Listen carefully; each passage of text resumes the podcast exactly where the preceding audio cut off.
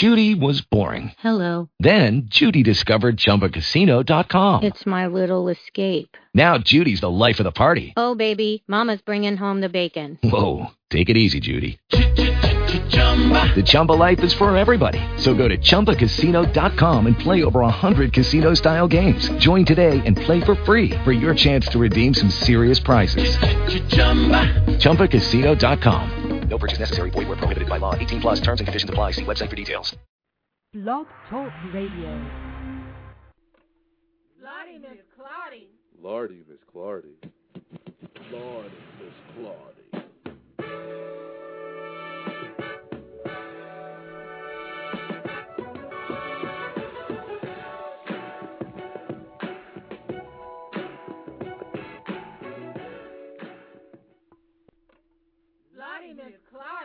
Claudie. Lordy, Miss Clardy. Lord, Miss Claudie.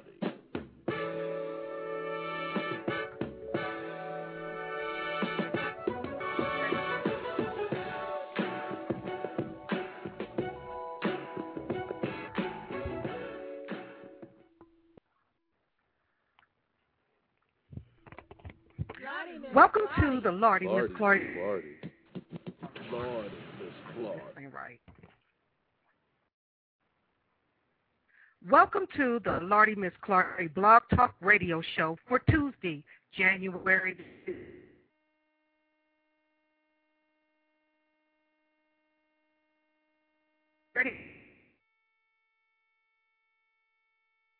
It's oh. uh, as every time.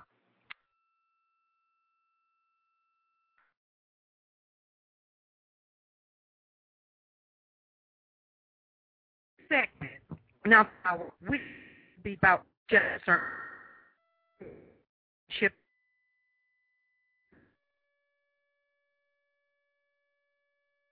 The second be on permanent economic crisis has affected citizens. We have a guest in the second hour to talk about guardian abuse. Her name is Angela Woodhall. She is from Youngstown, Ohio and comments at 347-8684. And don't forget to leave your comments and suggestions on the Lardy Miss Clardy Pro or email us at brotherblondie at hotmail.com. For today's guardianship fraud concerning issues of injustice, do you have something to say uh,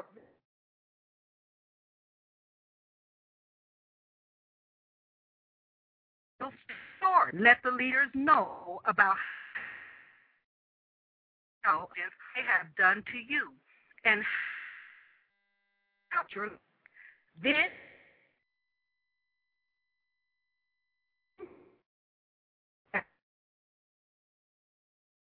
in solutions the is the for is responsible and accountable for the downfall of the citizens of America? Is it the citizens or is it the leaders? Responsibility and accountability and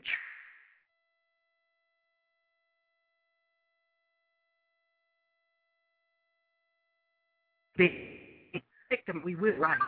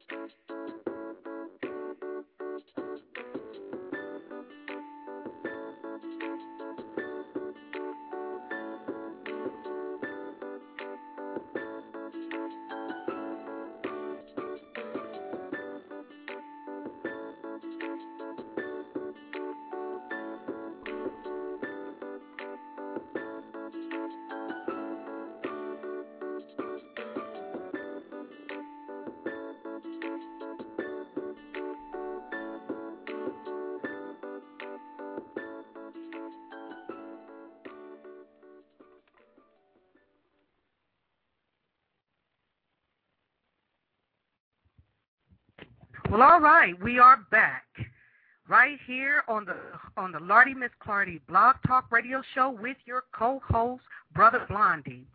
Uh, we have a, a guest on the panel here. His name is Brother Hasid. He is from he is the vice president of Kuumba Empowerment, and he is here to his story on about So, if we may, over to co-host Brother Blondie to give more of what you want to hear I hear on the Lardy Miss Clardy Blog Talk Radio Show. Well, thank you, Lardy Miss.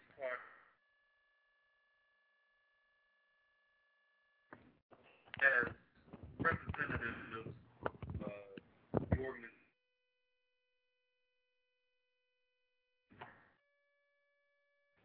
fraud, you know, we always want to stop the victims of fraud.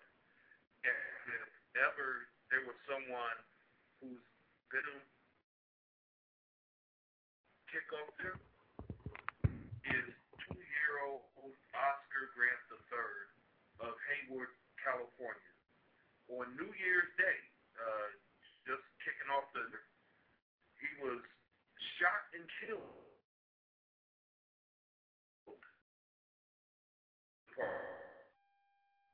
You know, you can catch the video tape of Gruesome Killing on YouTube. All the dot coms. It, it's, it's all there. I don't understand uh, about this uh, Barney Miss was already handcuffed. If he's he, he's already handcuffed. If if he's if he's be a threat to, to the police. Well, then we will say that how in the heck are we a threat to this society altogether in hand or in handcuffs, whether it be by the mouth or by the daggone feet or shackles or the behind, definitely have been shut down. So there's no reason for them to fear us. That's yeah.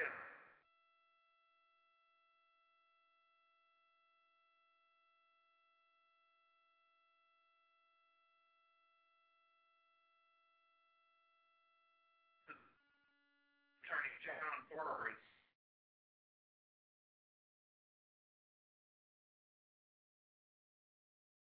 he filed a five million dollar suit against the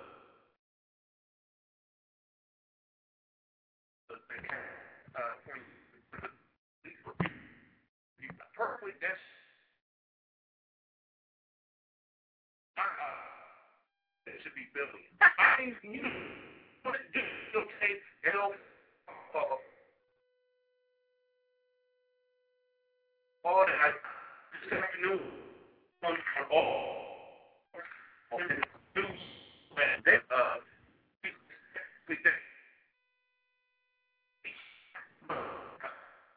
acceptable. Uh, you know, re, regardless of what people are saying about Oscar Grant the third, trying to say, well, you, you know, he was a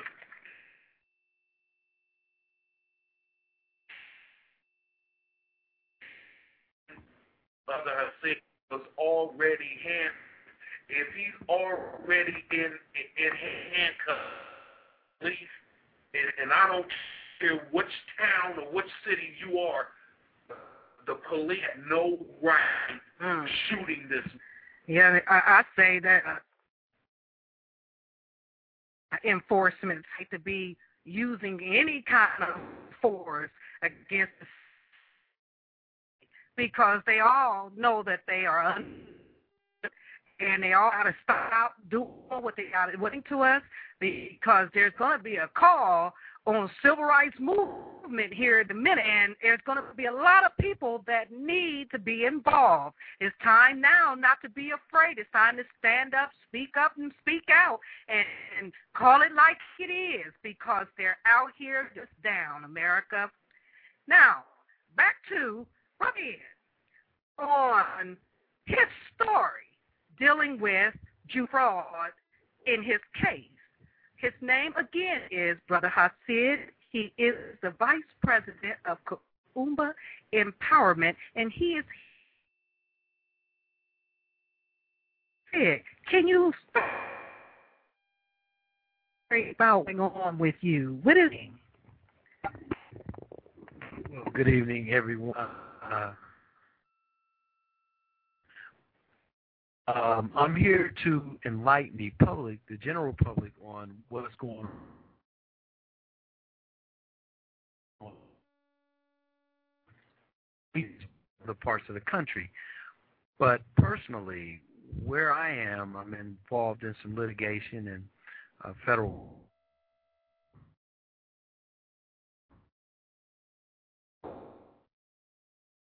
the family fired and upon their expiration they left uh, household goods.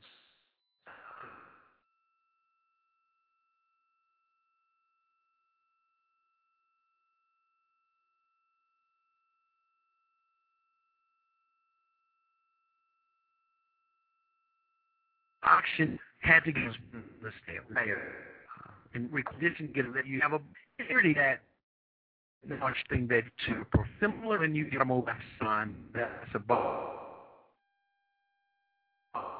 coverage. Uh, well, to speed the the state of Ohio in the statutes, the legislature of Ohio has guaranteed that if a person is injured by the actions of an auctioneer, the state of Ohio will pay for any damages. It's statutory liability that's in the statute that makes the government liable. Well, sureties also pay it to the department in the state of Ohio, the Department of Insurance, to get the license. So what it is the state and the insurance companies, which pose as sureties, they have a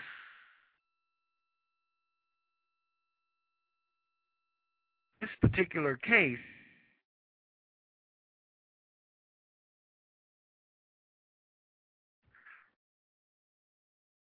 hey, as not what they did. A suit was brought against them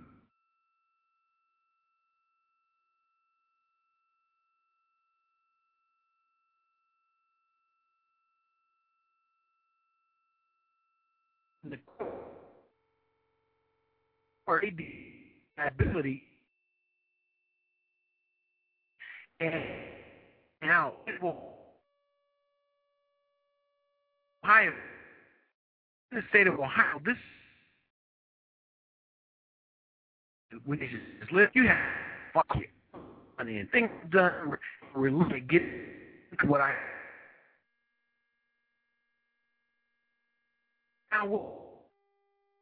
twenty million dollars. The state of Ohio in and the way that they impaired the contract is data in the state of Ohio, which is unusual because cannot bring in in the state even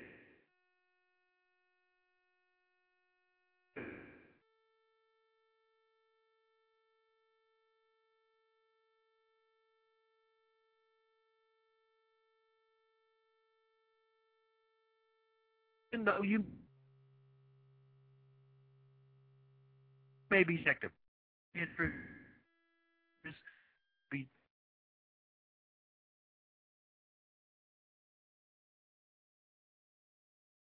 how your current you're getting use it's class so AR today. Is a federal state and the because law face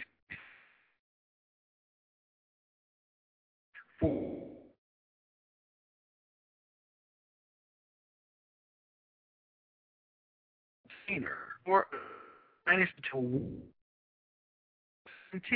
it it's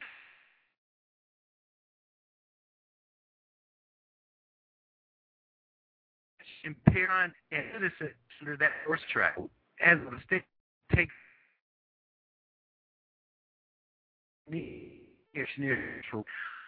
I personally take that into the fund in the state of Ohio, and that money is being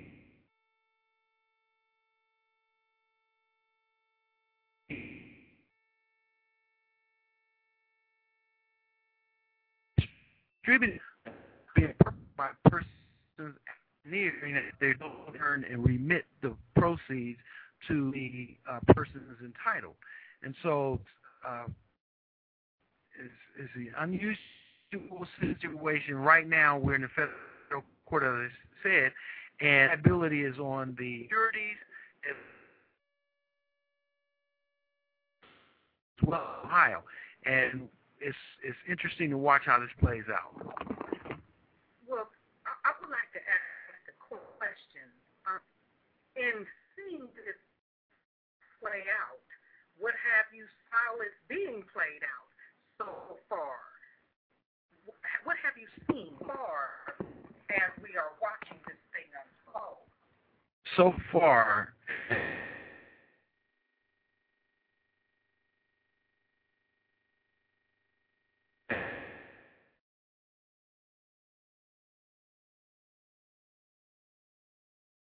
right there in because because they would know us to defend. Prior other we had with and because literally we can't protect for person come bogus deeds on our and we can't even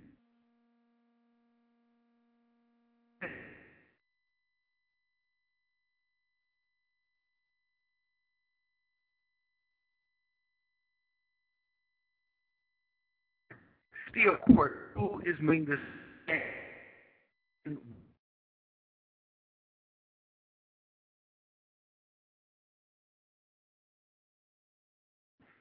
but he's his dollar life we're at play figuring because like uh, United States Code Title 18 USC uh, 1841, which is statute that prohibits persons from doing fraudulent activities of sorts.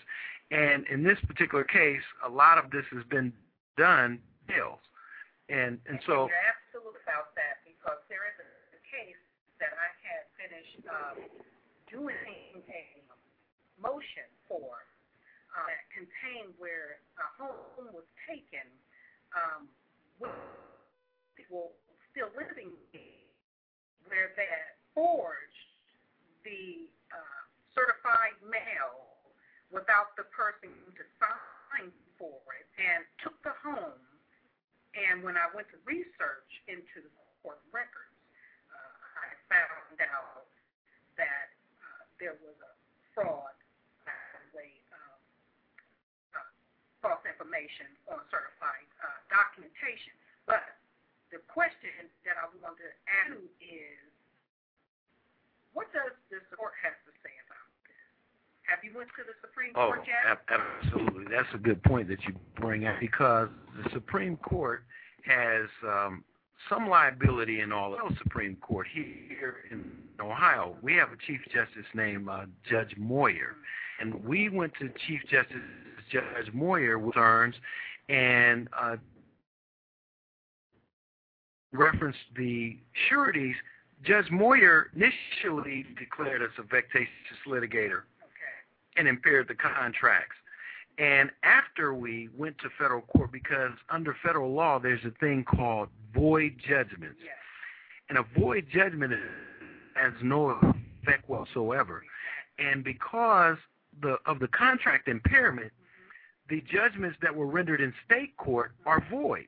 So after we removed it to federal court, we went back to Judge Moyer to get relief. And after it was removed to federal court, he did a motion and denied us relief. Now that's unconstitutional and it violates uh, the laws in removal because under the supremacy clause, once a case is removed to federal court, the state court loses jurisdiction. So when a, a judge renders a judgment after he loses jurisdiction, Yes. he is considered outside of his jurisdiction and operating because he's not operating under state law because jurisdiction has attached in the federal court. It's not an Article 3 judge under the United States Constitution. He's improper. My question for you is, brother, with all the documents that you have, you got everything printed in black and white. The defendants have no, no type of proof, with proof that you have. Whoa.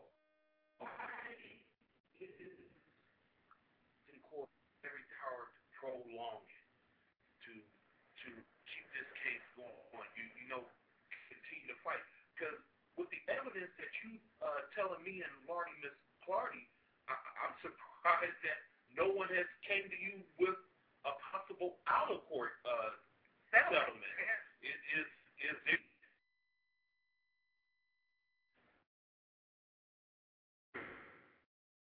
Do you know why they uh, pro prolonging or doing their best to uh to d- delay?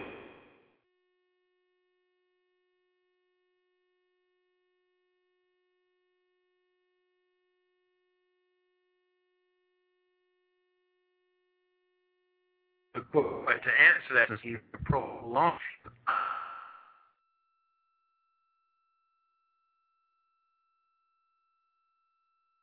or edge of first which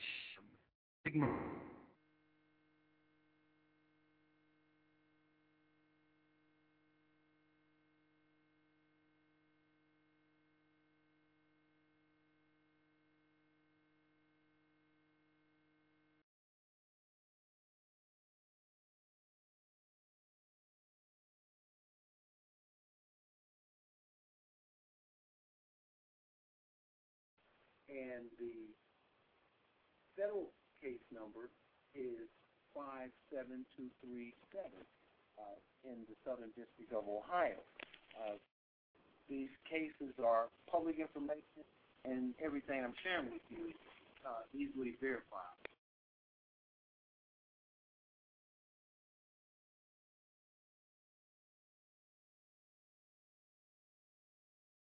situation where I personally myself, every area that I go in in, in this city, is it's a lot of empty houses, a lot of empty homes boarded up, a lot of eyesores. Why would anyone want to put effort in taking away something that's not only owned by you, but it's something that you really want, that's close and dear to you? You, you know, everybody w- wants a home because you know the old saying, a person's home is their castle. I go, uh, uh, you, you know, I why, why would they want to uh, take take away man's home, take away your home, knowing that we we having a a a mortgage crisis as as our good host here, Lardy Miss Clardy's been been talking about the whole entire time ever since Tuesday, November fourth, two thousand. Okay, to answer your question, in reference to them taking my home, I'm not an isolated incident. After uh, becoming involved with families and victims of fraud and Whitney her situation, it's not an isolated incident. And I believe that it boils down to the have and the have-not.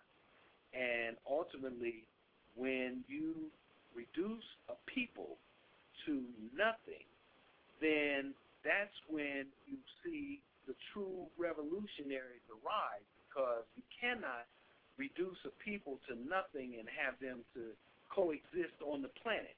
We see that in Palestine right now. These people are being reduced, their homes are being bombed, they're reduced to nothing. And and so therefore they have nothing else to live for and they become revolutionaries, they become terrorists and so forth. Now I'm not suggesting that we would ultimately become terrorists as a result of this activity if they don't cease. But what I am saying in reference to your question, why single me out, I don't think that I'm an isolated incident. I think that in my situation, because I have five homes that are being uh, taken unlawfully, and as the sister said about the court proceedings not even being having a green card.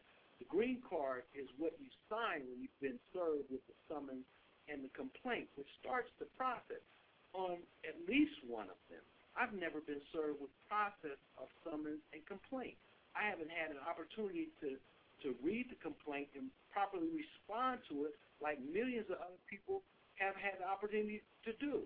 And I brought this out to the Court of Appeals. The Court of Appeals, and this is public information, I brought it out to the Court of Appeals. The Court of Appeals sided with me because the attorney admitted that she never did proper service. And the Court of Appeals dismissed the case so that this attorney could institute the proper proceedings by service by certified mail.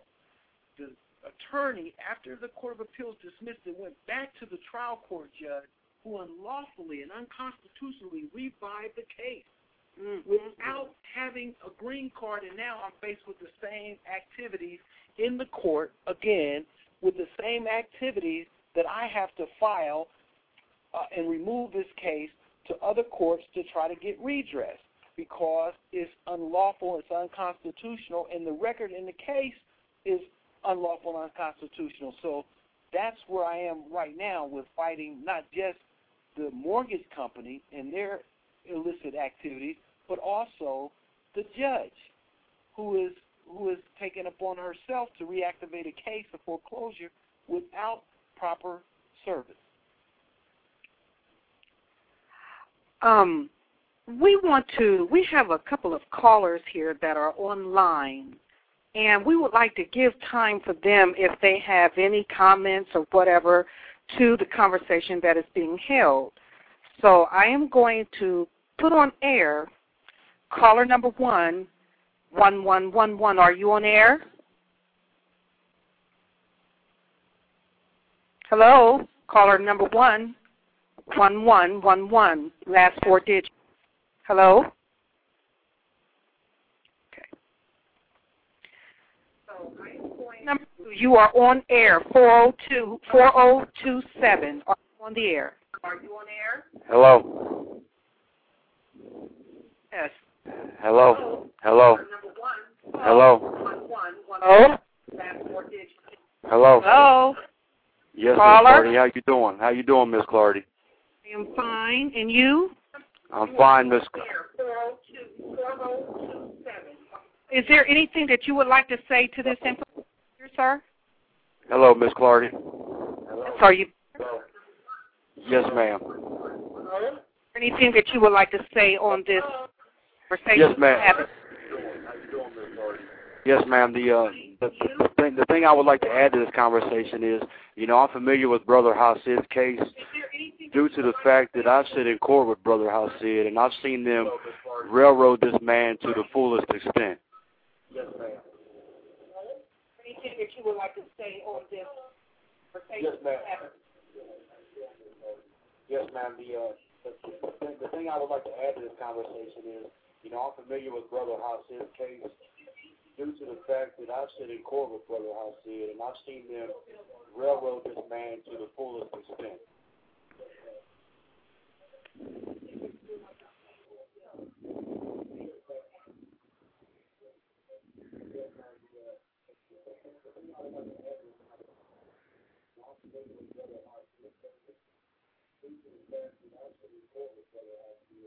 Lost it again.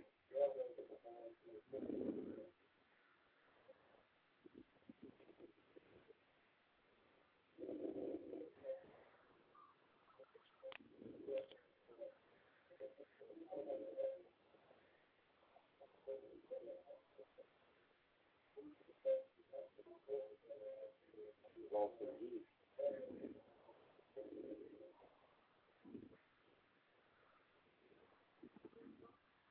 Miss Clardy, are you there?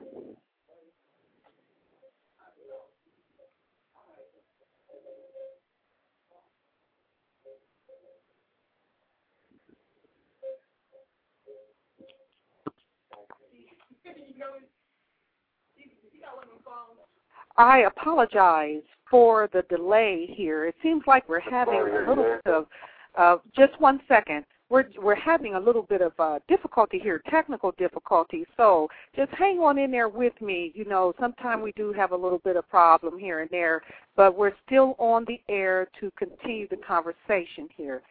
So back to you, caller four zero two seven. Yes, ma'am.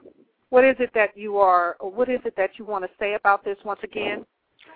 Once again, you know, I'm familiar with Brother Hasid's case, you know, because I've had the opportunity to sit in the judge's chambers and hear the way that these people of the court have tried to railroad him and his family.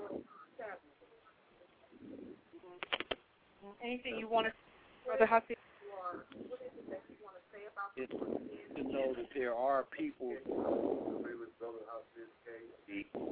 and as the community's interest to heart is where we're going to above our circumstances and make a, the best country that it could be. And the only way we're going to is to work together that no person, no person is left behind. We right now situation that we can restore the middle class and stop the have and the have not mentality, but have and they have more mentality where everyone has resources and then there's others that has a little more resources. But have and have not, you can't maintain a society as without having persons that uh, feel be rebels and revolutionaries and turn against the government to overturn the government. It's not possible.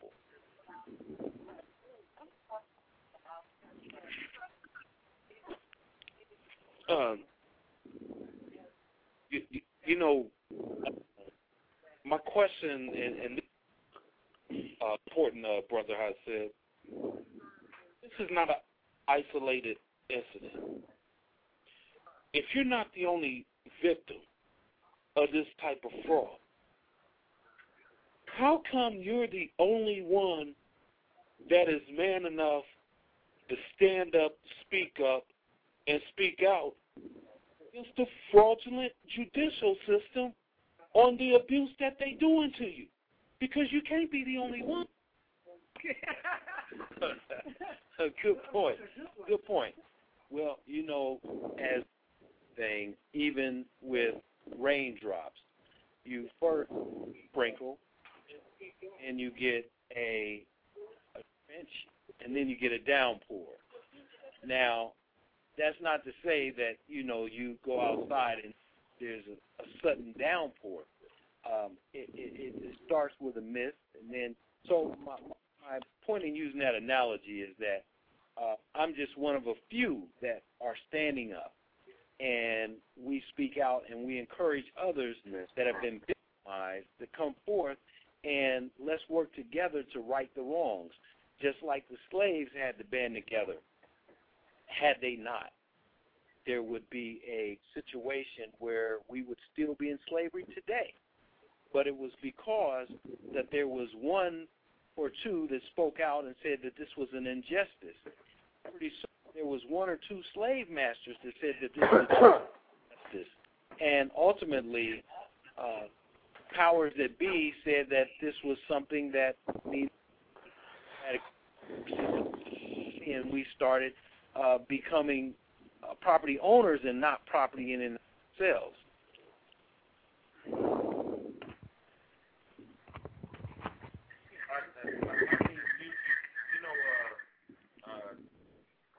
my, my my heart goes out. You, you know, not only to you, but everybody else that's uh, been a victim of this type of mortgage fraud. It's it's a uh, it's downright uh, crying shame. I I, I mean.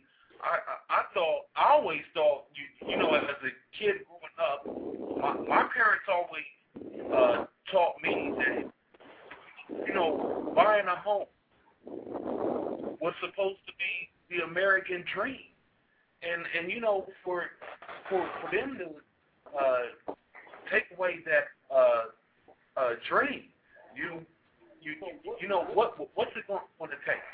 Is it is it going to take some senator losing their home to this type of fraud, or you, you know, to open up, you know, in, uh, you know, a lot of cases, you, you know, people never want to take problems seriously uh, unless it hits home or or or unless it uh, uh, happens to uh, a celebrity of uh, some sort.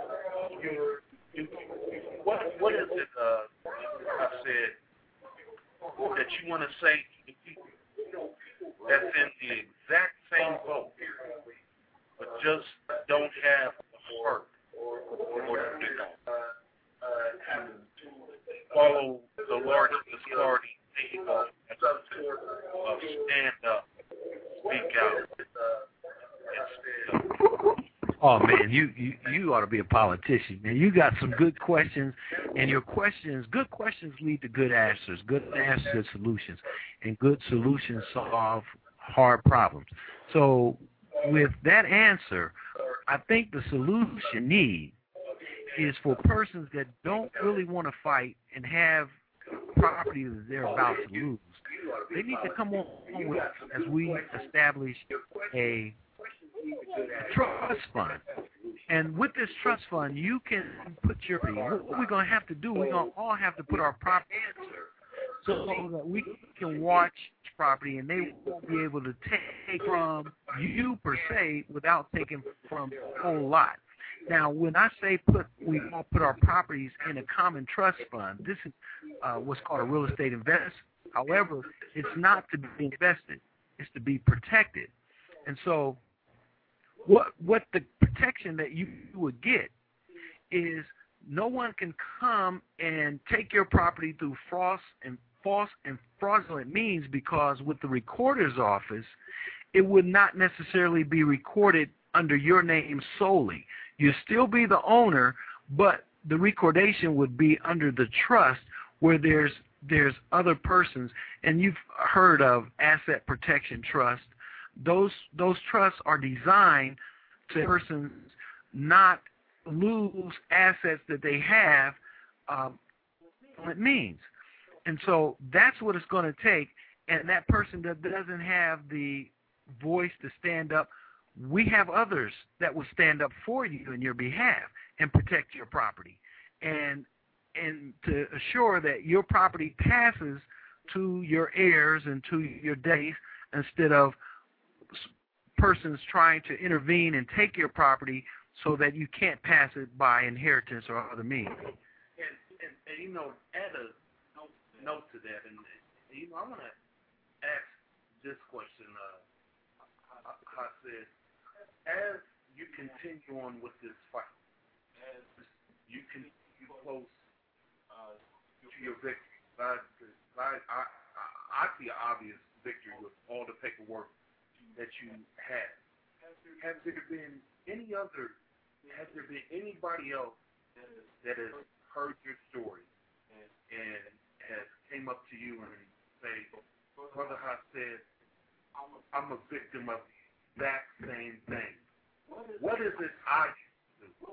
What, what is it you can you can uh, help me do? Because I don't I don't trust the judicial system. It's all about them. It ain't about us. You know the uh, uh, protect and serve. The bogus lie. I mean, what has, has there been any anyone else? Uh, uh, come, uh, coming to you or uh, uh, anyone else? Well, eh, that's another good question. In reference to Sister uh, Lardy, Miss McClarty. Now that's a that's Miss. Lardy, Miss Clardy. I, I I thought we'd get her. I thought we'd get her. All right, that's we need a laugh anyway. Yeah. You know? Um, you know, and and we do that to keep from crying sometimes. You know, in her situation, we've looked at it and it's very similar to mine because here she had the tenacity to go forward and fight the system and prevail. And all of her her paperwork shows that what has happened to her is that she was forced into a proceeding on her property that wasn't a accurate proceeding. And that was the same way with I. I'm forced into a proceeding because someone claimed that they had an interest that they didn't have by false documentation. And she's proven that the documents were false. However, the courts won't open its doors to give her just due and give her restore her back to her property interest like it should. And that's the same with me. You know, we've we've shown that the the documents were bogus. Now, you, you say if there's been others that have come forth and, and asked me, I have not canvassed the community to see how many. That's why I'm here today, encouraging people if there are persons out there that have been um, foreclosed on improperly, or if you feel that you're not getting a fair shake, then come on with us and let's see what we can do.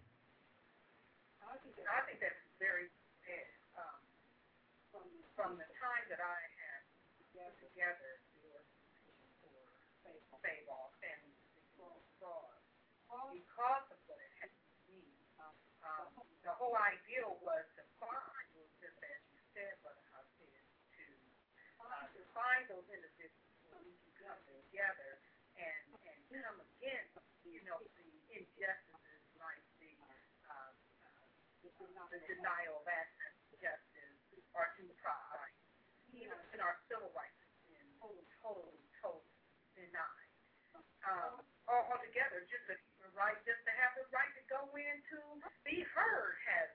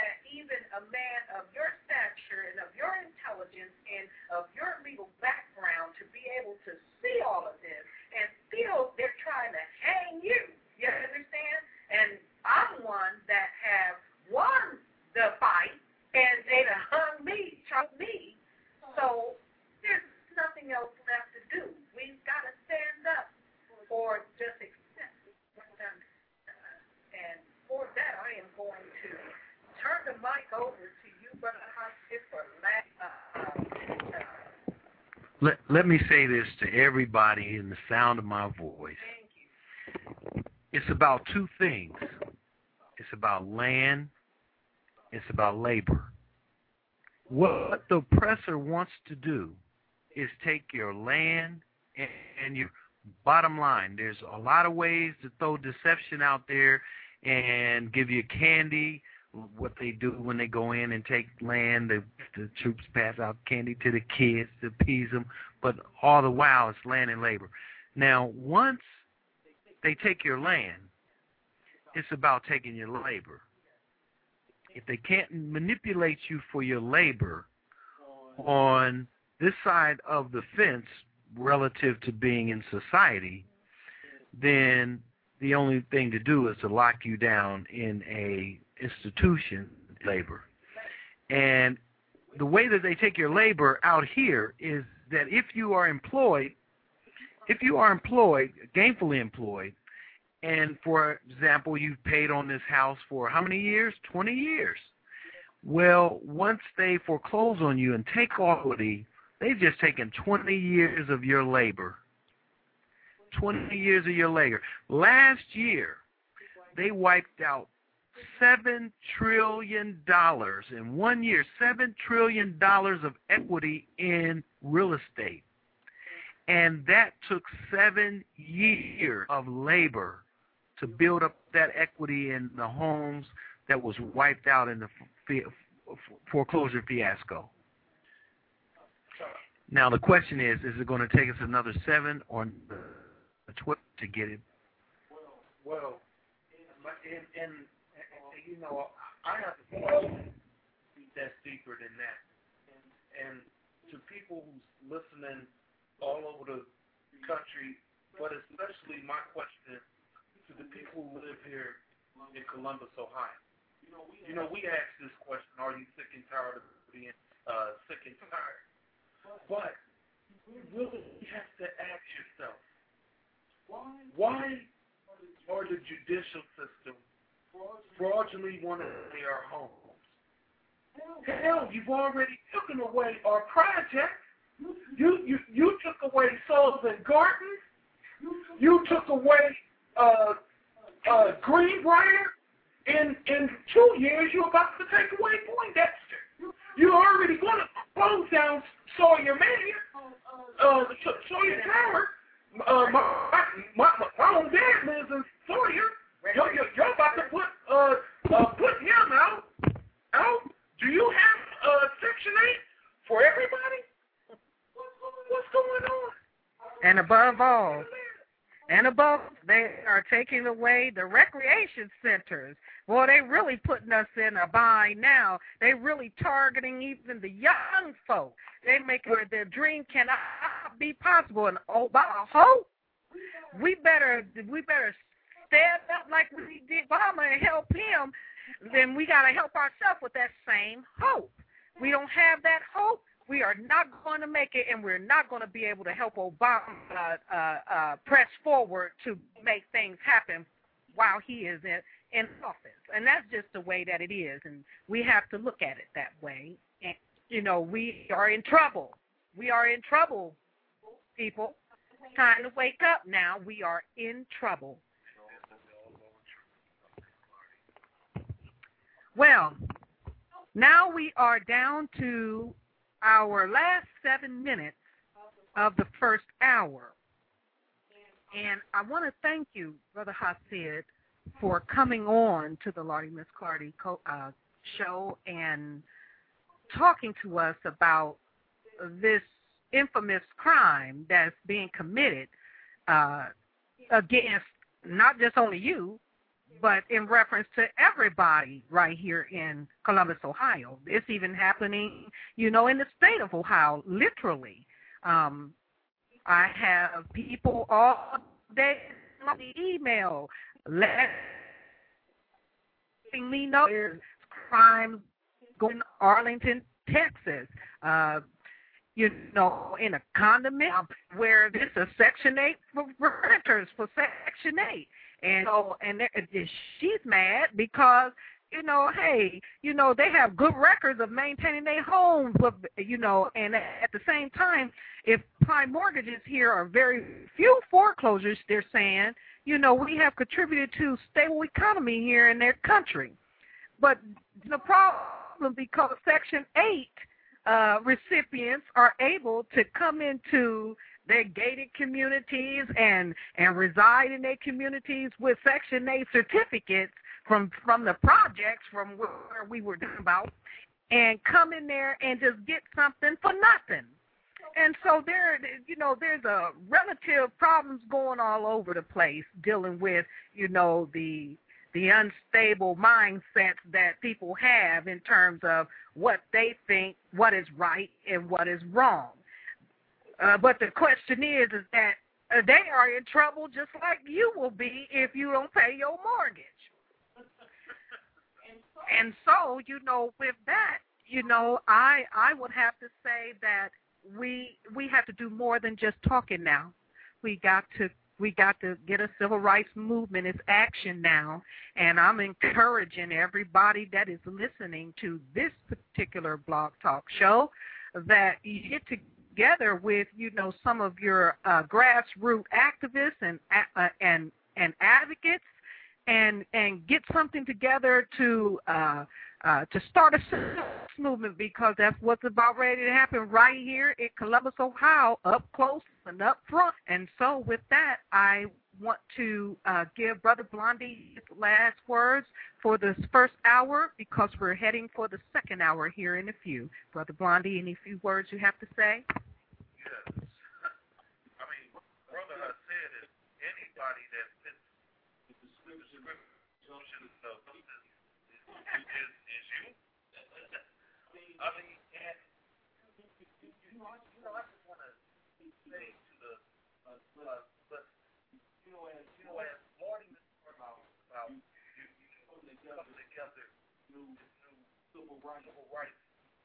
Like, like, like, like I said on our, our last show uh, two weeks ago, we we cannot always wait for a Rodney King type incident to stand up, speak up, and speak out.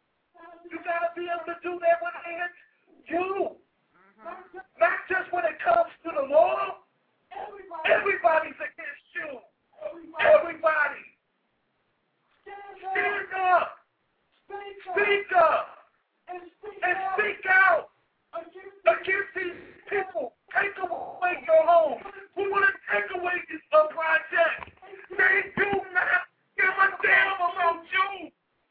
And, and while he is screaming out to beseech you all out there to listen and to take heed and to take action, definitely, you know, uh, it's it's it's going on all over the place. We're not just talking about you know uh, mortgages. We're talking about wrongful inter- uh, termination of employment. We're talking about the bailout that they try to do stuff to try to help them that done killed us down here. You know, there's stuff that's going on with children's services, taking people's kids.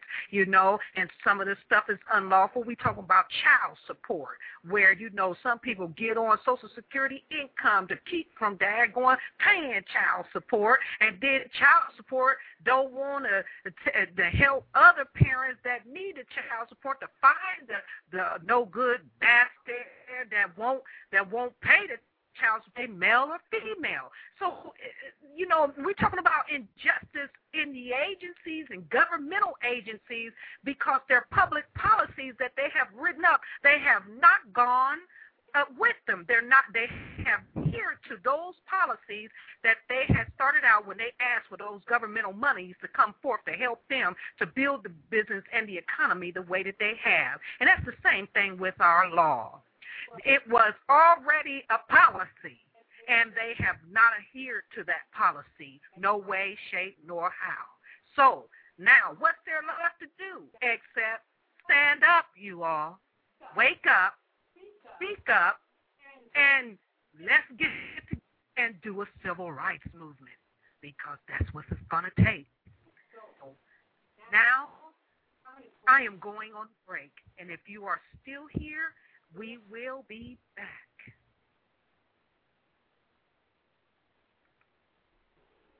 Are you having a restless night? Are you bored on the weekends? Well, have no fear. The party's over here at Sleepless Nights Nightclub, located at 879 East Long Street, where the lights, camera, and action is. This Friday is party night. Ladies come fly, men come GQ. We have live local entertainment and drinks are free. Cover charge is $25 at the door. Doors open at 11 to 5 a.m. in the morning. So come on down to Sleepless Nights Nightclub, where the live entertainment is social activity, chess game, card games, and relaxation in the jacuzzi. There's nothing like Sleepless Nights Nightclub. Sleepless Nights Nightclub, the best party nightclub in town. on until you get Sleepless. Nights It's something that Nightclub. needs to be talked Loc- about. I'm sorry. Lottie, Miss Claudia. Lordy, Miss Clardy.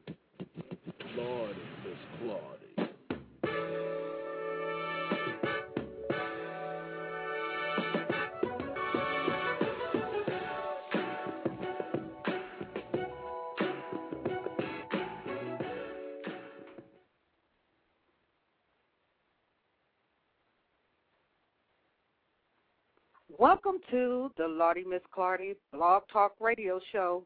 I am back with co-host Brother Blondie, and we have another guest that is supposed to come on to the show, and her name is Angela Woodhall. But until that time, I want to continue the conversation, and I will bring her in as soon as she comes and um, and and and make her presence. But until then, we can continue to talk about this uh, issue on whatever the story you want to talk about. So I am going to put on to the, I'm going to put on air here, um, caller 4027.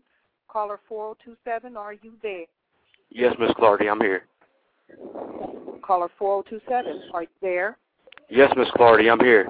Okay. Is there a story that you want to tell for this evening? Yes, Miss Clardy. This the story that I want to tell is, you know, like like Brother Blondie and Brother Hasid has, has sit there and said, and I've heard you say numerous times, it is time for us people here in Columbus, Ohio, to stand up, speak out, and say, wait a minute, it's time to stop. This nonsense is going on in Columbus, Ohio, due to the fact that people's houses are getting foreclosed on, you know, and they're losing their houses, and people's getting incarcerated illegally, and and and and they're making people stay, you know, in prisons longer than they need to, and not only that, but our mayor is closing down all these rec centers, and where are our kids supposed to go? You know, like I said on on December nineteenth, why do we matter? You know, um, where are our kids supposed to go once they leave? uh You know, once they close these rec centers, you know, and what they're supposed to do, revert to selling drugs. While they still go out and sell drugs, they're going to go to jail. Of course they're going to go to jail so the state of Ohio can get more money.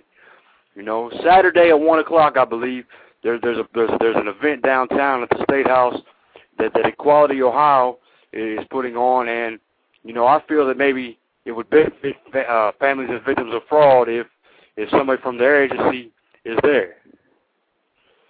Well, I think I'll just be on my way getting there then now, won't I? Now, now, you know, my name is Todd Stapleton, and I am the paralegal for families of victims of fraud.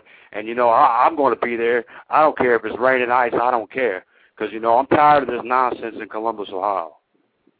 Uh, Todd, I would like to ask you. Would you tell uh, those that may be listening how did you become involved with uh, families and victims of fraud, and what had happened to you gave you that inspiration to become what you are right now today to serve you know as as one that's been through a lot with the system does that affect your life? How did how did that affect life and how did save off victims of fraud inspire you? Well miss clardy my situation is uh in 1996 I was incarcerated, and I was incarcerated until um, April 2006 in the Ohio prison system. Um, I was illegally charged with a uh, with a big felony, and I was facing seven to uh, 50 years. But but you know the thing that inspired me to about families of victims of fraud was you know when when the Columbus 11 when the Columbus 11 you know, the Columbus 11, who were the, the the young children that were coming home from prom and they were accused of doing the robberies and stuff in the German village area. You know, um, I wrote a paper for for school, and uh, and and you know, and and it was it was invigorating to see the injustices that they that they send these kids through, as well as us adults in the system. And I ran into Brother Hasid and Miss Wendy and a few other people who was out there standing up and speaking out and I spoke with them and we talked and I marched with them and afterwards um I've been a part of Families of Victims of Fraud ever since and you know what really inspired me to to to stand up and speak out is because I see the injustices not only in Columbus, Ohio, but it's across the board and unless we break the chains that hold us down, we're we're not going to make it nowhere. Oh, oh, uh, that's a very, uh, you you know, touching, uh, Todd. My my my my question to you is uh, uh, this. Last night in Columbus, in front of the State House, over 200 people came together in protest against the Israeli war. Now, this is a war that has nothing to do with us. Why can't 200 of us come together, or more than that, for something that's happening to us, not only in our own backyard, but in front of our faces, man? What's going on?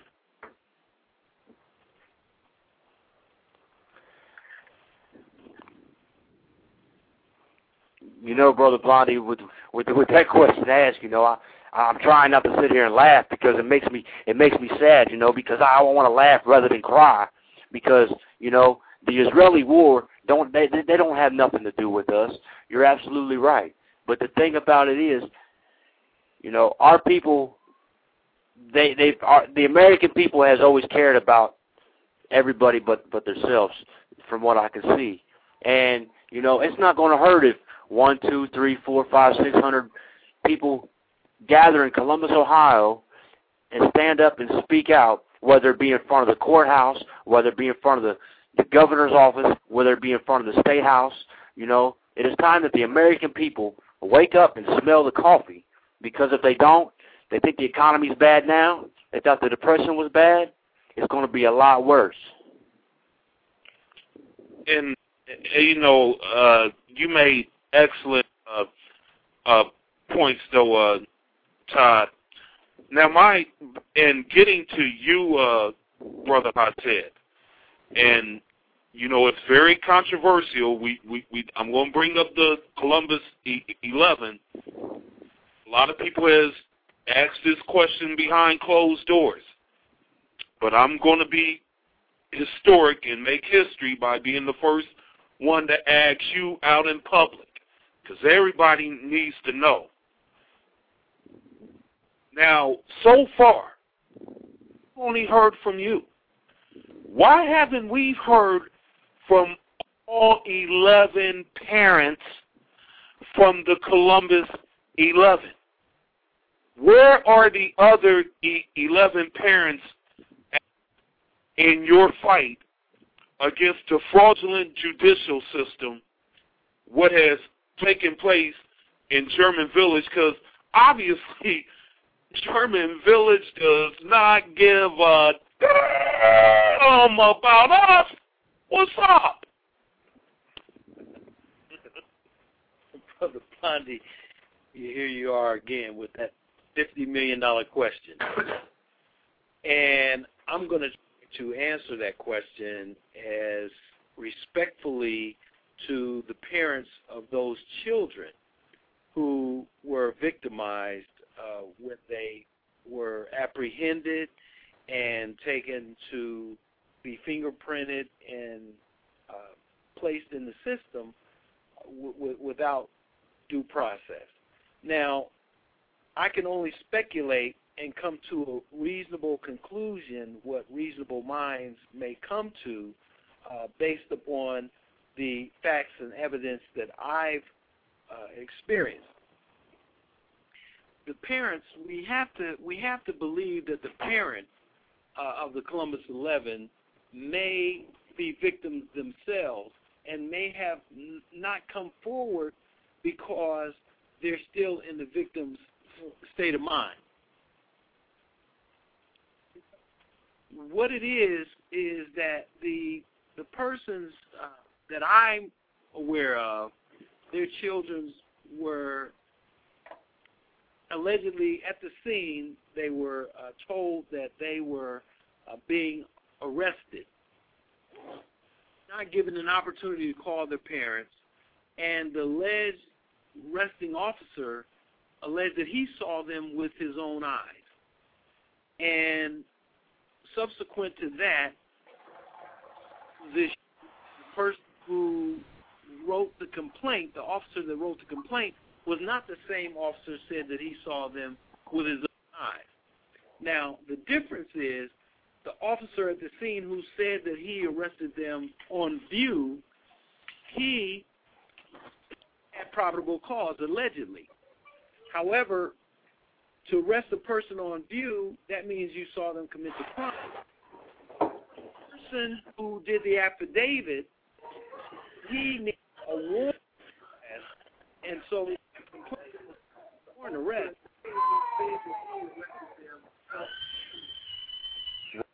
These people, being the parents, being the parents, who fully un- fully understand what the dynamics of what rest went down, they feel as though they want to close this out quickly as possible without having their child stigmatized for the rest of their lives.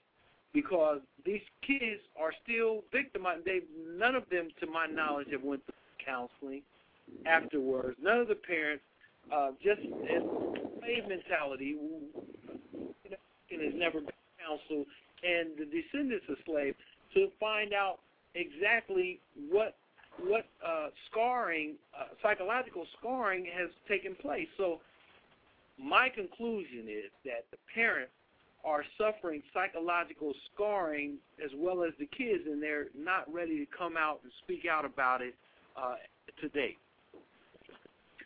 Okay, now um, we have now on as a caller coming in as our guest, which is Miss Angela. She is PhD. She's the author of Police Communication in Traffic Stops.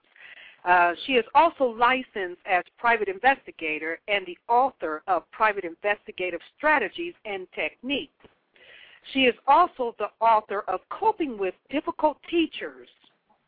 Currently, she is an online psychology professor, and she is in the process of authoring a book on the subject of guardianship fraud titled This Could Happen to You. I, she was born and raised in Youngstown, Ohio, and she's authored a musical about Idora Park the famous amusement park that burned down in Youngstown, Ohio in 1984. So, putting putting Miss Woodhull online, Miss Woodhull, are you in? Is this 0257? Yes, it is. Yes. Hi. How are you doing? Hi. How are you, Miss Clardy? You welcome Thanks to the inviting me on show. show. Yes. Welcome to the show. Um, well, I guess you can start by telling us this story about um, guardianship fraud. Explain that to us and the listeners. Yes, the word needs to get out on this because everyone is at risk for becoming the victim of a guardian. Uh, this is actually a legalized way to lose your rights, all your money, and all your possessions that is being perpetuated through the American court system. And uh, if it was not legally done through the courts, this would be grand theft.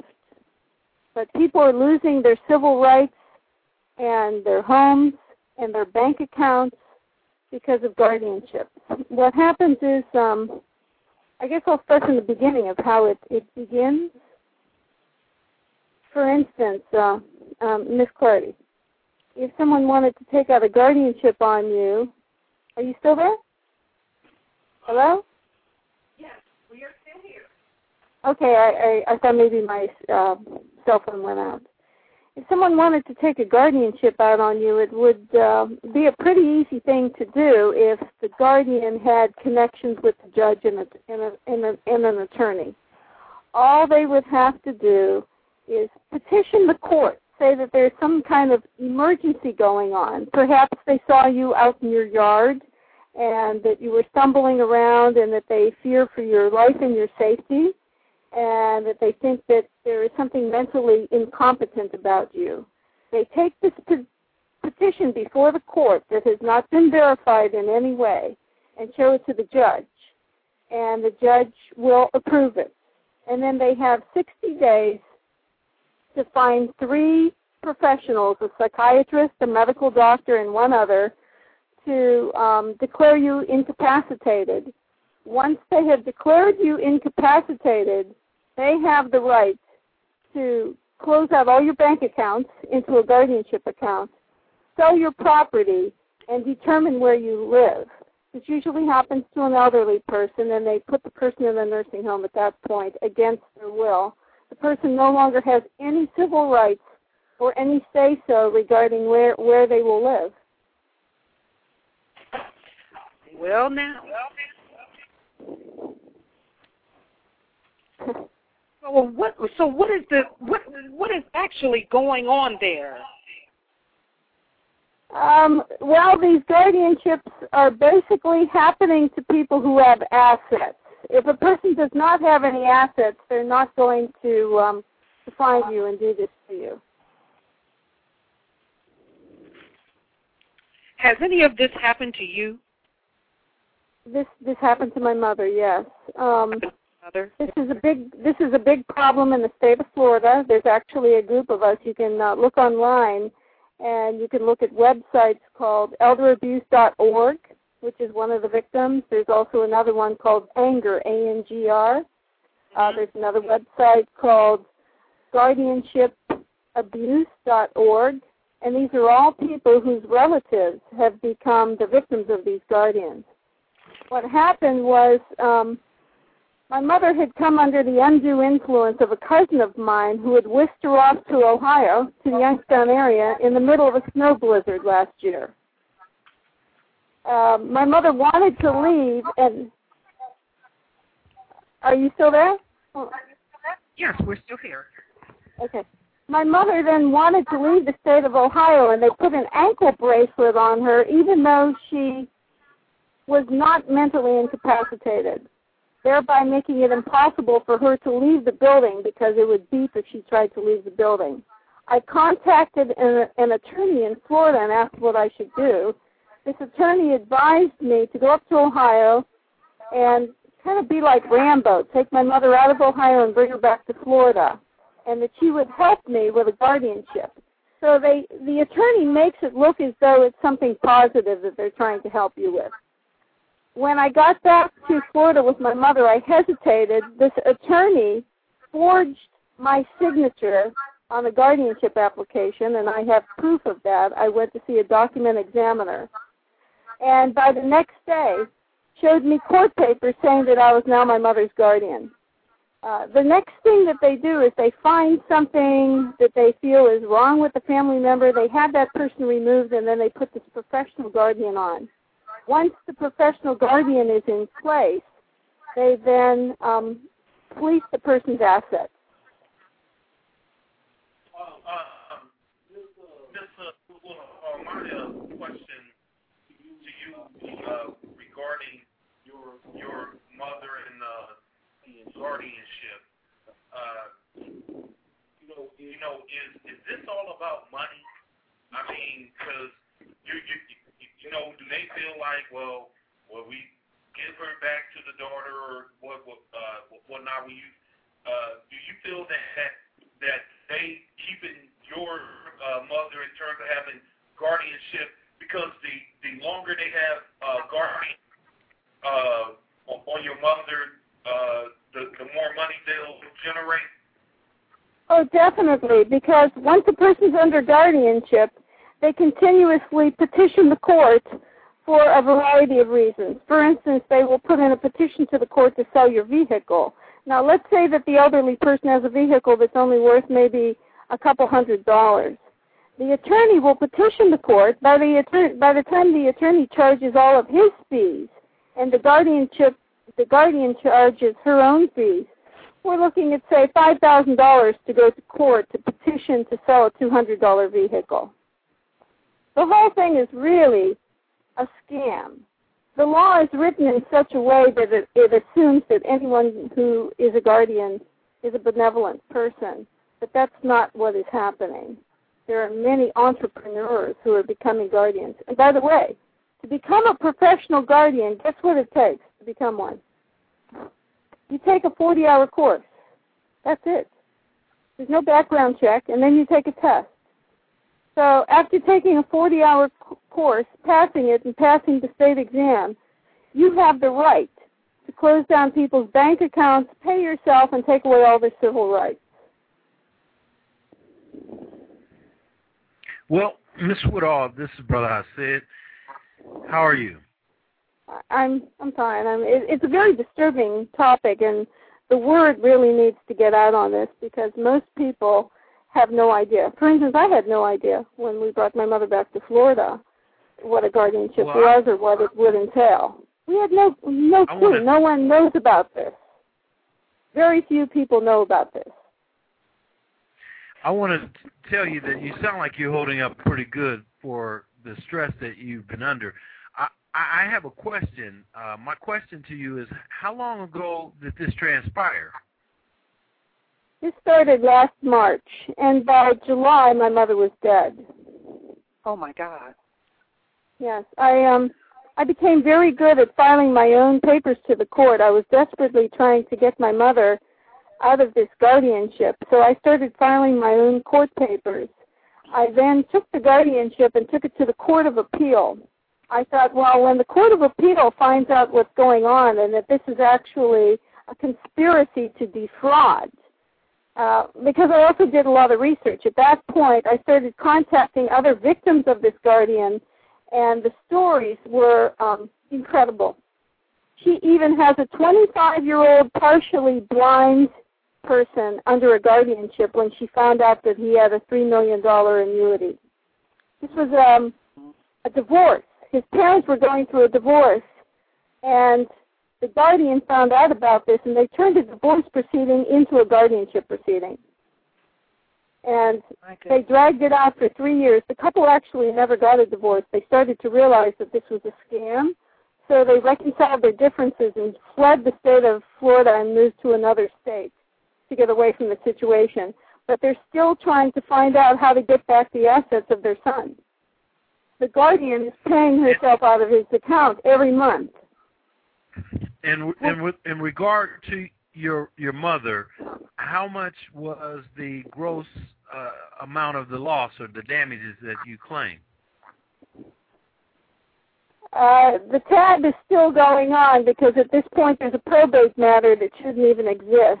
So uh, as long as they say that they're benefiting the estate, they can still continue to take funds out of it.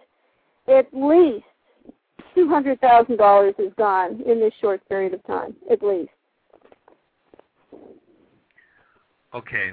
Uh, the reason why I asked the question is because obviously the guardian has uh, some assets that may be able to be attached for recovery, and and my if you would be to uh, to attempt to locate any uh, assets that the guardian may have for recovery purposes. Oh, the guardian has substantive assets. She actually, this particular guardian went through, I've done a lot of research on her. She went through a bankruptcy in 1997. Ten years later, she is a multimillionaire. She lives on a $2.2 million uh, horse ranch. She has substantive as, assets.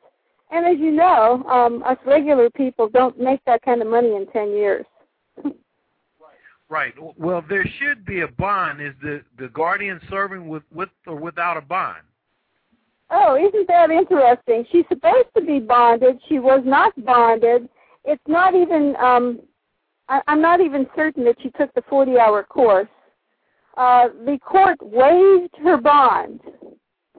This particular bo- uh, guardian is in charge of more than 150 people.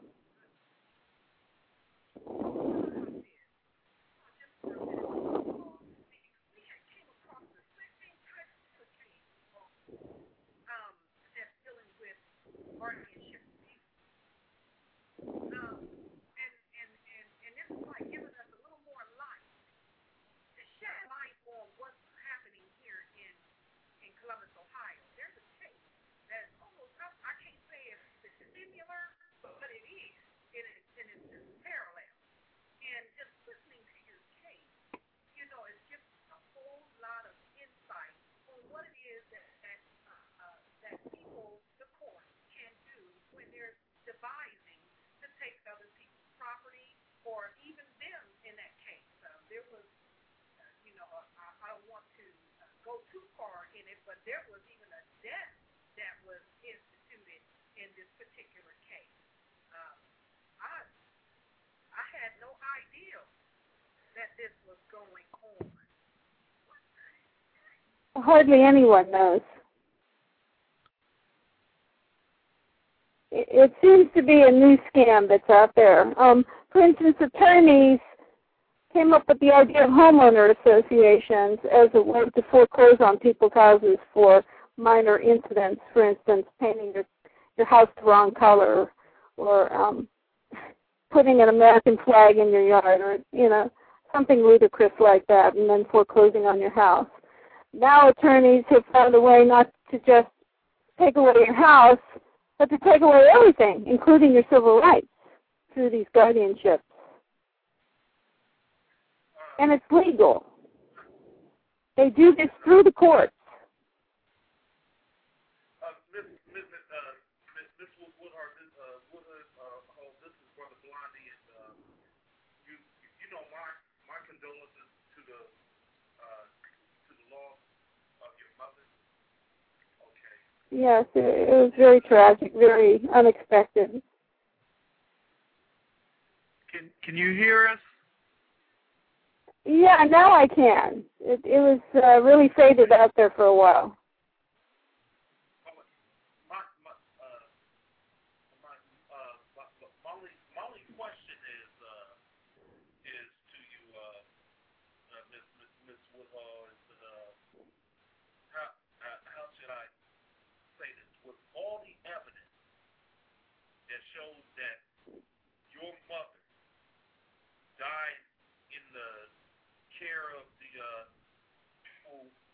the uh, guardianship.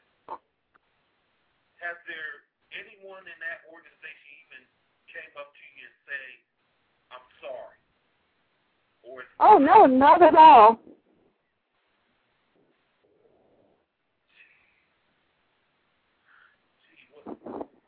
What kind of sick people are you dealing with here? It appears to be modern day Nazis, to tell you the truth. That's my opinion. That's what a lot of us who've been burnt by these guardianships are saying. There needs Well, to be um, there needs to be an investigation. We have not had Well- any luck in the state of Florida with uh, going to law enforcement or to the attorney general. There seems to be no support on this issue whatsoever. There's a cover-up going on. I, I support Gary. and My question to you is, what would you like to see happen? Well, first of all, this guardian needs to not be anyone's guardian ever again. Her license needs to be revoked. There is um, a National Guardianship Association based out of Harrisburg, Pennsylvania, and um, we sent them some paperwork, but they're kind of dragging their feet on the whole thing.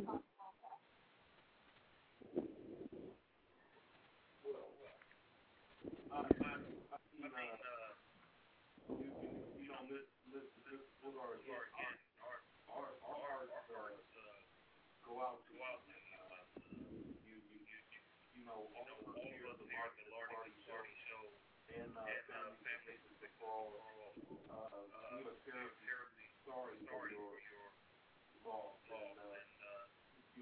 you know, I just want to ask a good question. they know kind of going away from the guardian guardian. before the uh, guardian, situation all started, how close, were, you and your mother? You, know, because obviously you loved her uh, very much. Yes, um, I'm having a real hard time hearing you guys. There's like a double echo effect. It's uh, real hard to make out what was just said.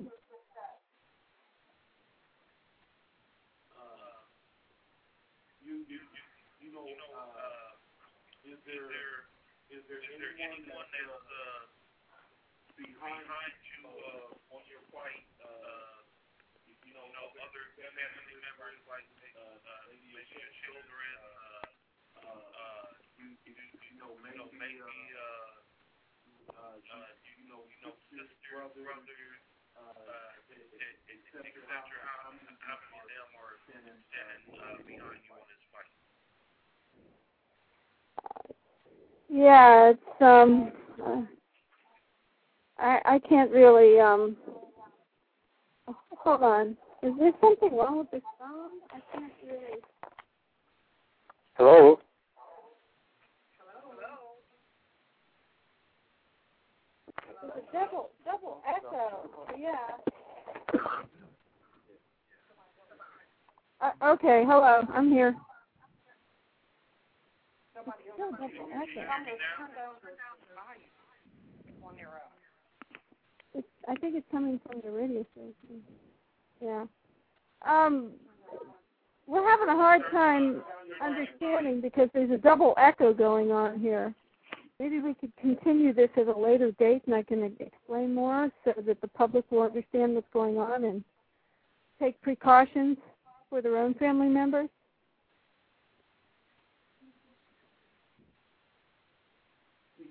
Hello? Uh, a little bit. Now it's far away, but the double echo has stopped. I think There's some tech technical problems going on.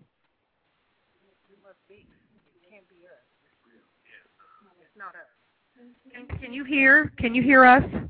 Uh, now, now I can. It suddenly your voice suddenly came way up to uh, to the phone. Oh. Yes. Okay, then uh, then obviously there is a technical difficulty going on here, and uh, we will take care of that problem. But I'm glad that we are able to uh, hear each other and to communicate. Um, I, I have a question, Miss Miss Woodhull. What what are some of the solutions that we can do to fight or guard ourselves against uh, guardian abuse and fraud?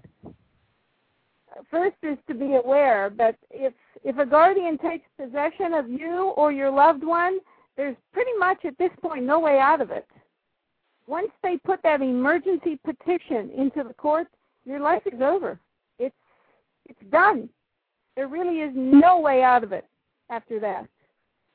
So, um, er, er, making sure that you don't get to a point where a guardian finds you, I would actually recommend that people no longer keep their assets in the bank because if you make yourself look very poor, they will leave you alone. If you get older, the bank is not a safe place to keep your assets anymore.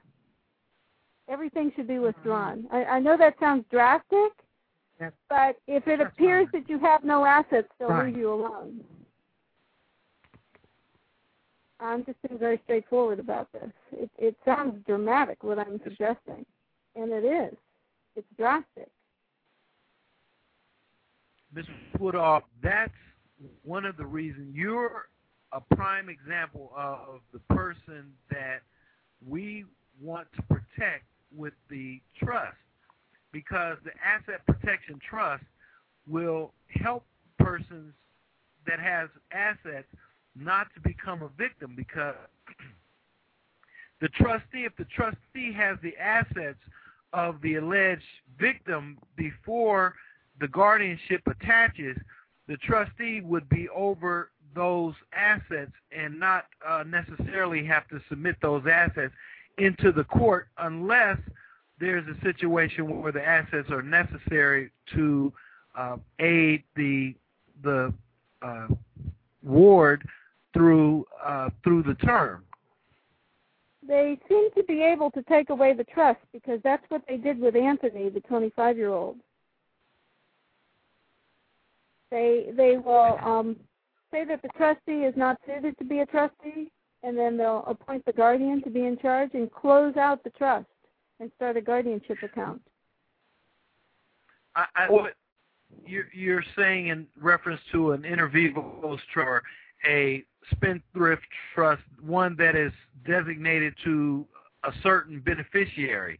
However, what we're saying is that when we have a trust and the trustee covers multiple uh, trusts underneath one umbrella, so that, say, for example, you're the the person that uh, is being uh, uh, the the guardianship is attaching to, you can set forth in advance who you want to be your beneficiary of the trust, and the trust will make the trustee will make sure that those those assets are are delivered uh, and not hijacked by uh, the purported guardian. I wish my mother and I had known about this. That sounds like that might be a good thing for the public to know about. We're in the formulation stage right now. We haven't uh, we have not executed and established this trust. Right now, it's in the planning phase. We would invite you to be one of the uh, board members for the trust in the event that we do establish this trust so that we can help protect uh, innocent uh, citizens from becoming victims. I I would um, consider that. I'd like to hear more and, and read more about what what the plan is. That that sounds favorable.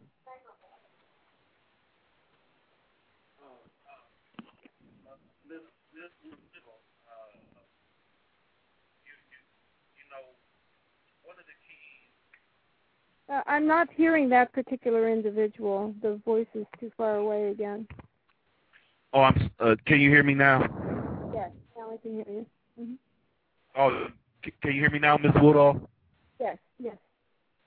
Uh, my my uh, question is, uh, you, you you know, for you to uh, overcome, you know, this type situation, you know that you're going through with the loss of your mother, and one of the keys of anybody overcoming the loss of a loved one, someone like their mother, is you know strong family backing. How how strong is your family in the uh, terms of your uh, children or or your uh, brothers or sisters?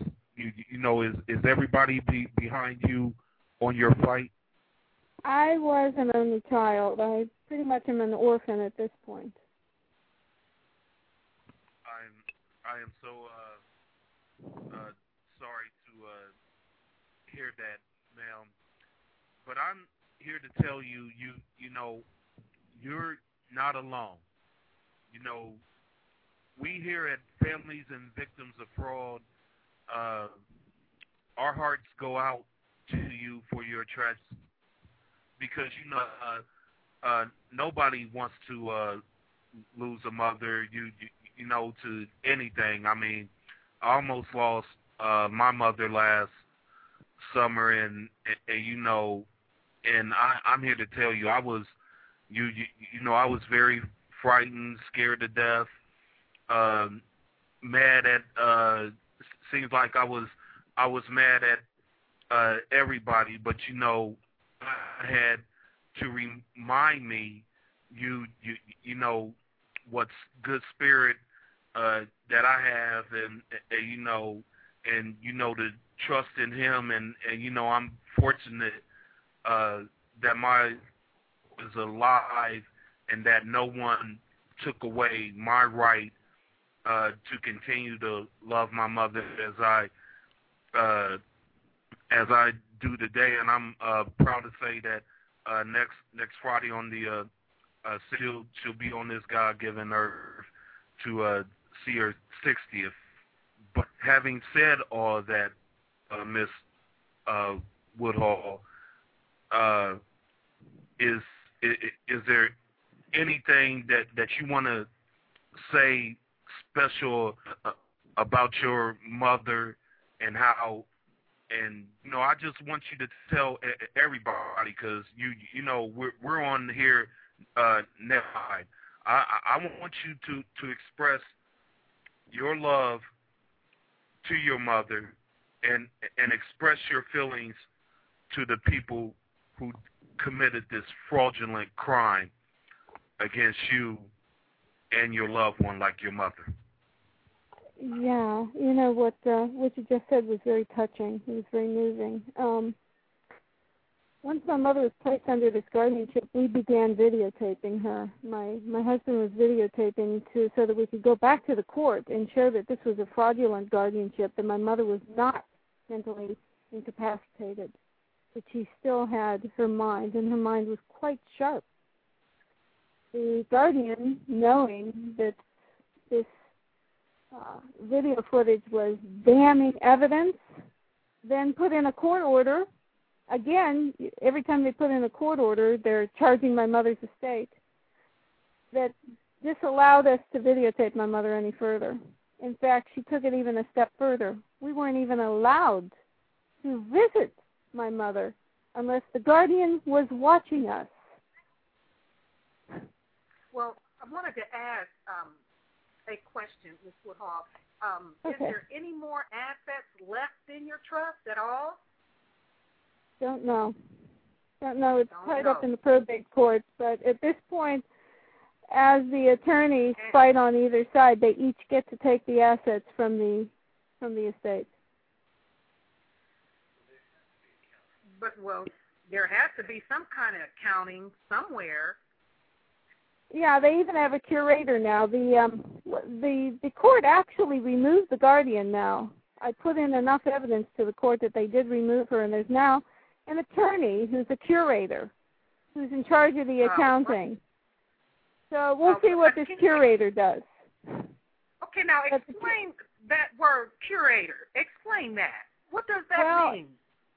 It's a post uh it's it's a post death guardian. It's now somebody who's watching my mother's assets and I guess doing an accounting for what the guardian did and did not do.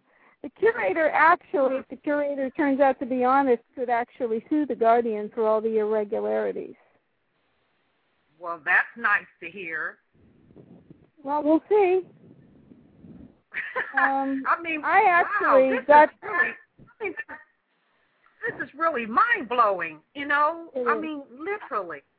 It's, I got to I, a I didn't point know that. actually. Yeah. Well, what happened with me, Miss Courtney? I I couldn't deal with it anymore. Um, I had to take a vac- vacation. As we speak, I am here in uh, Branson, Missouri. I had to get away. It, it was I am with, so much Oh, negativity, and it was so and it and that, that's what it sounds like. yeah, it was so spiritually and emotionally draining that I just could not handle the situation anymore. I, I just had to have a mental and emotional break from the situation. My God. My God. And so at this time, do you feel as though that you have gotten a break from it or just seem as though like it's still the same old because really no real uh, real uh, justice being served at this time? Well, I'm leaving to go back to Florida on Saturday. Some of my newfound friends who are also guardianship victims are in the process yeah. of meeting with Florida legislators, and we are um, supposed to be in the process of helping to rewrite the law so that these emergency temporary guardianships cannot be taken. So I have to go back and um, I, I have to go back and help help accomplish something. Well, I, I want to ask this question: What can we do to um, collaborate with you and uh, those that you have networked with to um, get to the legislatures that have things like this, mainly fraud in general, that we could do to expose or, or to be a part of your comrade in order to, you know, in the fight? Oh, there's so many things. And and one other thing I'd like to mention, there is a radio station in Ashland, Oregon. Her name is Janet Phelan, P H E L A N. And all Amen. she covers on her radio show is guardianship fraud. I mean, she has story upon story of people who have been victimized by these guardians. Hmm. So Uh, you might um, want to uh, Miss- collaborate with him also. Okay. Um, Miss Miss uh, Woodhull, my uh, question to you is, uh, can you tell us the name of the guardianship agency that uh, did this to you and your mother? And after you tell us that, also uh, uh, tell us, has there been any change of, of policy re, re, regarding you, you you know, someone visiting their uh, uh, sick mom or sick dad since this? Um, well, I'm not quite sure. She just recently changed her name under the state of Florida. I'll have to research that. Uh, she wasn't even using her real legal name while she was taking these guardianships. Uh, as far as keeping family members from seeing her loved ones, yes, there's um, a veteran right now, and she said that when the son came to visit, that it made the uh, veteran so upset that he had to be Baker acted, which is a Florida term for um, being put in lockdown for having insanity. And he did get an attorney, and he is allowed to see his father again. But anyway, all of these nonsense motions to the court, guess who's paying for it? The veteran. It's all Mhm. coming out of his assets.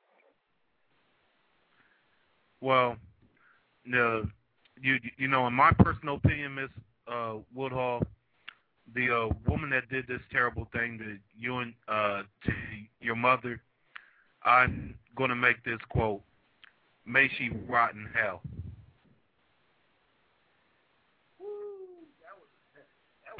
That's wow. And you know, I'm I'm a God fearing man, and the God that I I know and serve, he he has me to be forgiving, and I I would hope that that person um, would somehow find God and come back to you and ask for forgiveness and attempt to make amends for the wrong that they've done.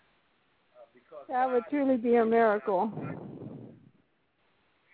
Right, right. God is in the miracle business. And just the fact that you are here today, you are a miracle. Because you can help someone that comes behind you now that you have knowledge of this. And, and as you're doing now, putting the word out there to try to help someone not go through the pain that you suffer. Now, I have a question for you, which, which I would like to pose to you as a personal challenge. May I? Um, sure. We still have time because um, I'm actually running out of time on this end. But but go ahead. Well, my my personal challenge to you would be, considering that you suffered and you, you're seeing the situation that has occurred, would you be willing to allow us to work with you to establish, per se, a foundation in your your mother's name that would serve to help victims uh, not become victims? For example, uh, to set up that trust in such a way that persons that want to be involved with that find themselves becoming uh, older and want to to protect their assets, they can uh, somehow be involved with a foundation uh, belonging to your mom, and your mom that help to expose the fraud and that would protect their assets. And I guess what it would take is someone like yourself to be a sponsor and to to set the foundation in place because we're we're of the notion that you have to put a plan in action. If you come to a river and you can't get across, a bridge. Yeah. And and that bridge will serve for future references to get you back and forth across. When we come to a, a situation like today and you share with us about this fraud, we have to build a bridge.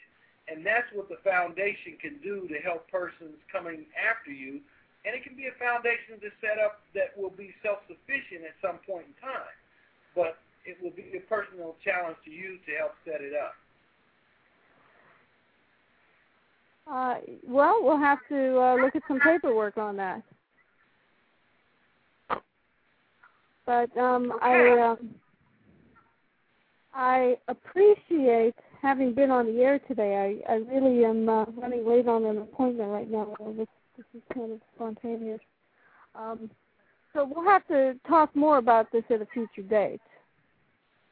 Yes, yes, that would be wonderful if we do because um, that's what we're wanting to set up also here in Columbus, Ohio, uh, where we can bridge the gap of the you know of people that have been frauded and victimized in various of areas, just not just about guardianship, but all of the fraud that have uh, wreaked or the, the the fraud that has wreaked terror uh, upon you know the uh, citizens, different states uh, in America, you know as well. So I think that we would be that uh, that bridge, you and I, uh, where other states can come and say, hey we know that we have somebody that we can turn to because look, they have done and they have done that, and we can go to them and uh, and and collaborate with them, and that way we can make extensions of that foundation for other people to get involved.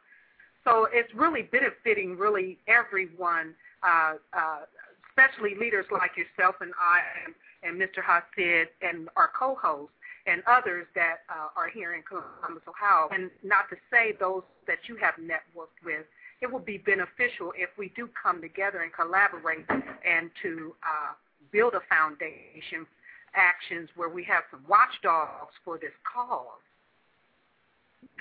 Oh, all right. Well, I appreciate you uh, having me on the air, and hopefully we'll continue this at a later date. I, I have to sign off right now. Okay, thank you very, very much for being a guest on our show, on the Lardy Miss Clardy Blog Talk Show. And we will talk again. And until then, um, best regards to what is going on. And um, we're always here for you with us, okay? Alrighty. Thank you, Miss Clardy. All right. I appreciate that. Yes, ma'am. We will talk again. Bye bye bye. Bye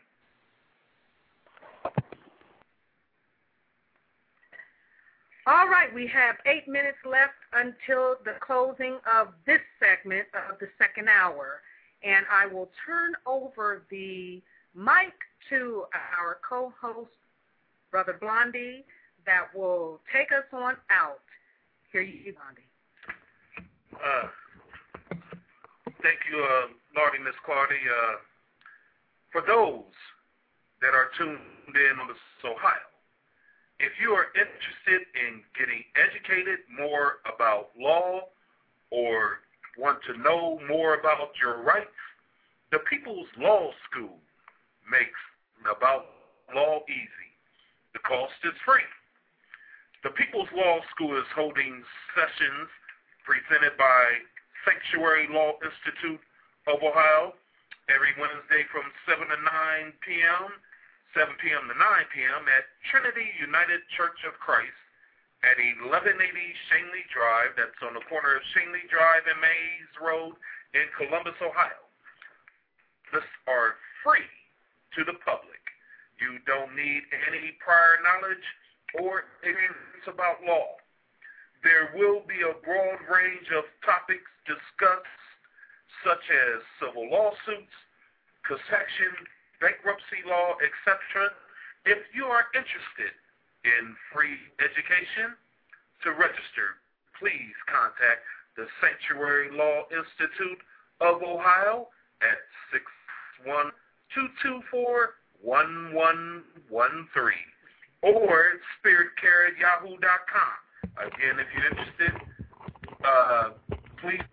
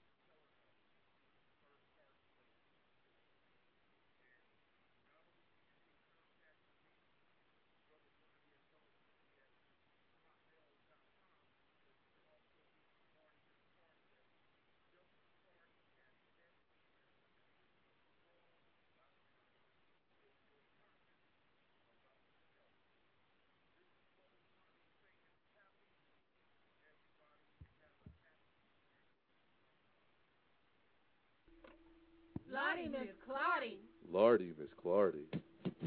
Lord, Miss Claudy.